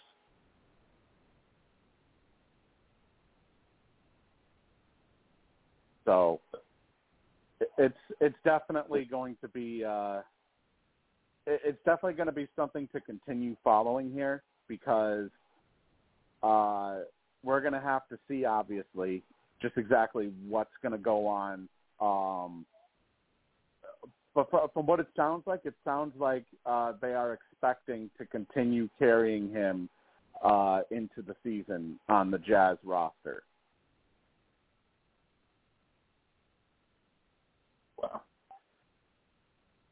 All right, uh, some bits of news from the N H L. Uh, Calgary, the Calgary Flames, have officially traded center Sean Monahan along with a conditional twenty twenty-five first-round pick to the Montreal Canadiens. In exchange, the Canadiens – hang on. So – Wait a minute. I'm trying. I, I'm I'm kind of confused. Okay, so the Canadi- the Canadiens' return, it does not exactly show what the Canadiens gave up uh, here for Monahan yet, but uh, it's a pretty huge deal. But it's mainly a salary cap. It's a cap dump basically, so that the Flames could then go and sign Nazem Kadri from the Stanley Cup winning champion, uh, Colorado Avalanche. Uh, Monahan, though, has been wow. with the team since twenty thirteen. Uh, okay. He has basically he has basically one year left on his deal, worth about six and six point three million dollars. Uh, from what it looks like here, I mean, Monahan is is basically a dependable depth player, particularly on the defensive end, but he's no longer the offensive threat that he once was because of hip surgery. Uh, oh, hold on. Hold on. What did you say? One one year at six million dollars? One year at six million dollars? Yeah. Yep. All right. It was like six. It was like six point three seven five million dollars is what it says here. Interesting. That Monahan had had on his deal remaining. I know him. He's uh, a good player. Yeah, and that's what makes it even more surprising that they traded him away. Uh, but apparently, it's because the the reason why they did was so that they could they could clear cap space in order to bring in Nazem Kadri, who was. who's coming off of a uh, Stanley Cup winning title with uh, with the Colorado Avalanche, and he put up eighty-seven points this past year, uh, arguably his his best year in the N H L so far throughout his career. Uh, twenty-eight goals, fifty-nine assists for eighty-seven points, and he also had seven goals and eight assists in the playoffs for Colorado during their Stanley Cup run. And actually, he played uh, with a broken hand, or no, it wasn't a broken hand. It was a broken finger during the Stanley Cup Finals as well, from what it sounds like here. Uh, also, I mean, Monahan this year, though, he had a major step back, though. Only eight goals, fifteen assists, twenty-three points. Yeah. I mean, it kind. I guess it kind of makes sense why uh, Calgary shipped him off. Uh, yeah. Lou, Lou, what are your what are your thoughts on the on this uh, on this deal, Lou, for Calgary shipping off Sean Monahan for uh, uh, so they shipped off Sean Monahan along with a conditional first round pick in twenty twenty-five to right. Montreal in exchange for future considerations, and they did it so that they could then sign Nazem Kadri to a seven-year deal worth about, I think it was like seven mil per year. Seven mil a year, yeah. Exactly. So what, I, what are yeah, your thoughts on that? Yeah, I mean, that does seem kind of, kind of strange, but, you know, yeah, hor- you know, I mean, he did have a horrible year, so I think it was, you know, the best thing to do was to trade him. Now, how the results are going to turn out, that's another story altogether. Yeah, it's uh, obviously. I mean, yeah. I mean, it could it could benefit it could benefit Monahan. However, it the could. problem is, you know, he hasn't he hasn't been the same type of player since his hip surgery, though. Well, so, sure, that could be a kick a lot out of here. I mean, the last time he scored twenty goals was back in the twenty nineteen twenty twenty season. Then over the past two seasons, he's had a total of fifty-one points, eighteen goals, and thirty-three assists. So uh, you know, since his hip surgery, his play has really declined as a yeah, member of the Calgary Flames. Oh, you know. So I don't. I mean, I don't know if this is a change of scenery uh, that that was necessary, or no. if it's just, or if it's just uh, Calgary didn't feel like, you know, we're paying this guy six point three million dollars, yeah, and he's not producing like a first line center should. Yeah, I think I have to go with that. You know, he's not he's not doing what he should, so I think maybe that was the the move right there. They're going to say, "Out of hell with it." Yeah. So I mean, th- th- then they brought in a, uh, you know, they bring they bring in Nazem Kadri, who had ar- arguably the best season of his career so far, uh, yes. with Colorado last year, eighty-seven points, and of course he won the Stanley Cup with Colorado, uh, right. while playing injured, might I add. So wow, play through the pain. Wow. Uh, well, yeah, he played with a broken finger. I think it was. It yeah. was either a broken finger or I don't think he broke his hand. I think it was just a finger. Luckily, I thought he ended up. Uh, Welcome to the show. But, but anyways, it you know it, it was just uh, it, it it it just seems like Calgary saw the opportunity, the fact that Kadri was still on the market, and surprisingly nobody had signed him yet. Uh, Lou Lamoriello yes. apparently was on the verge of signing him uh, for the Islanders, but that. that deal that deal basically fell through. My understanding of it is that the deal fell yeah. through and Calgary swooped in.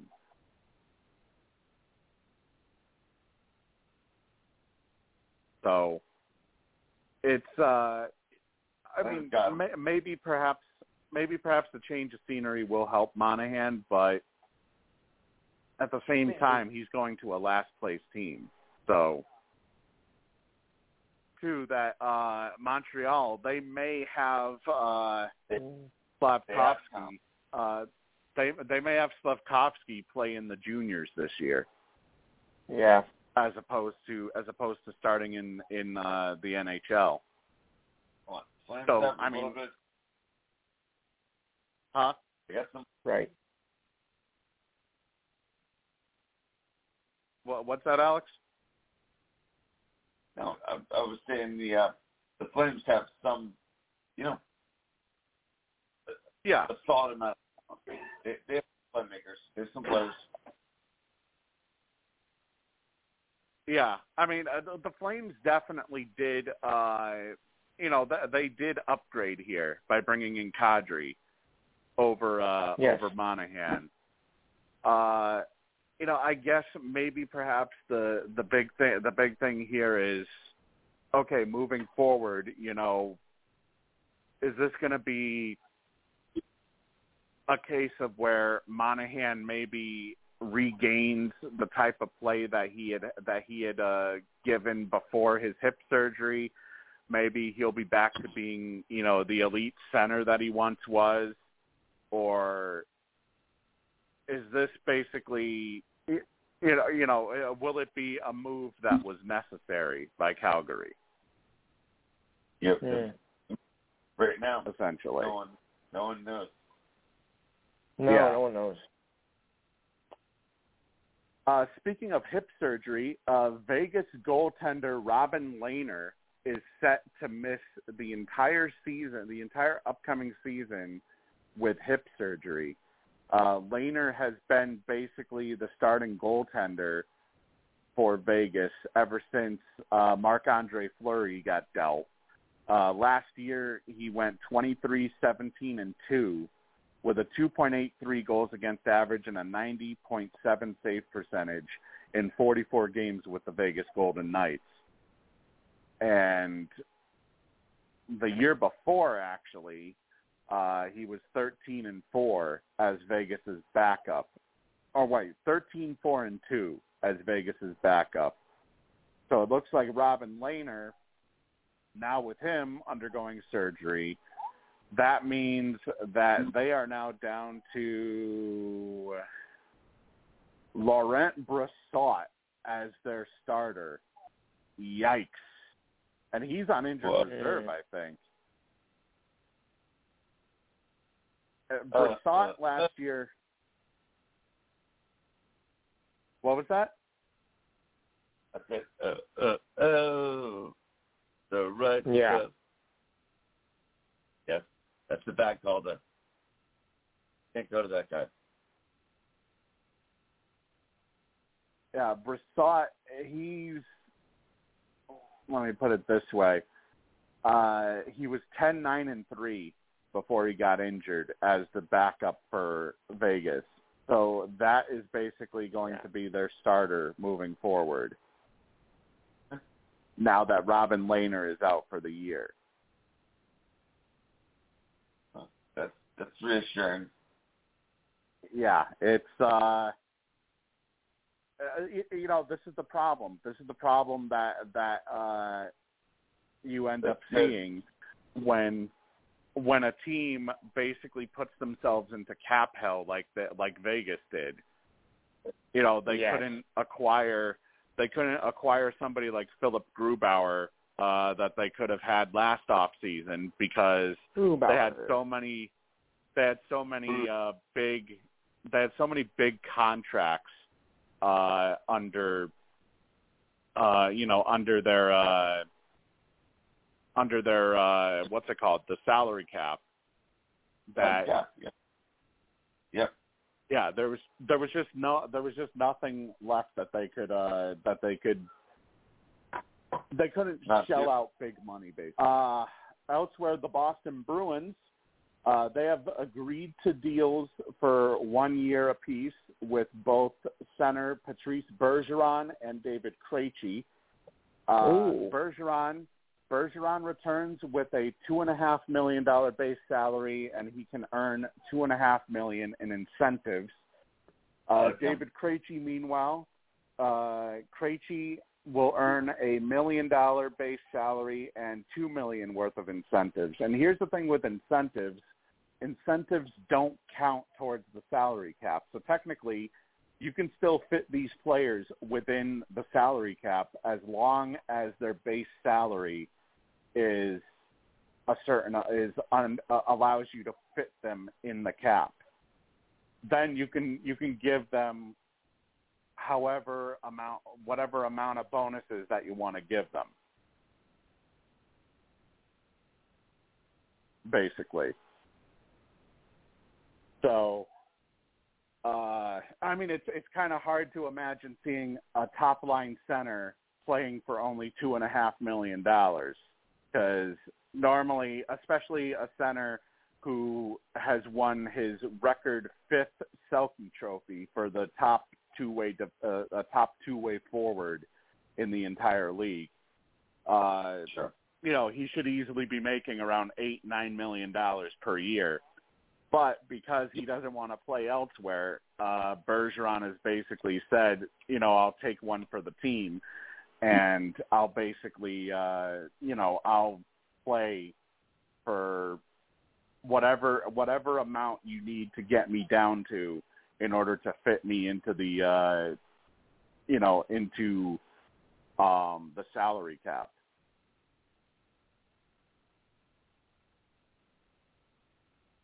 And essentially, you know, that's that's ultimately what ended up what ended up happening here.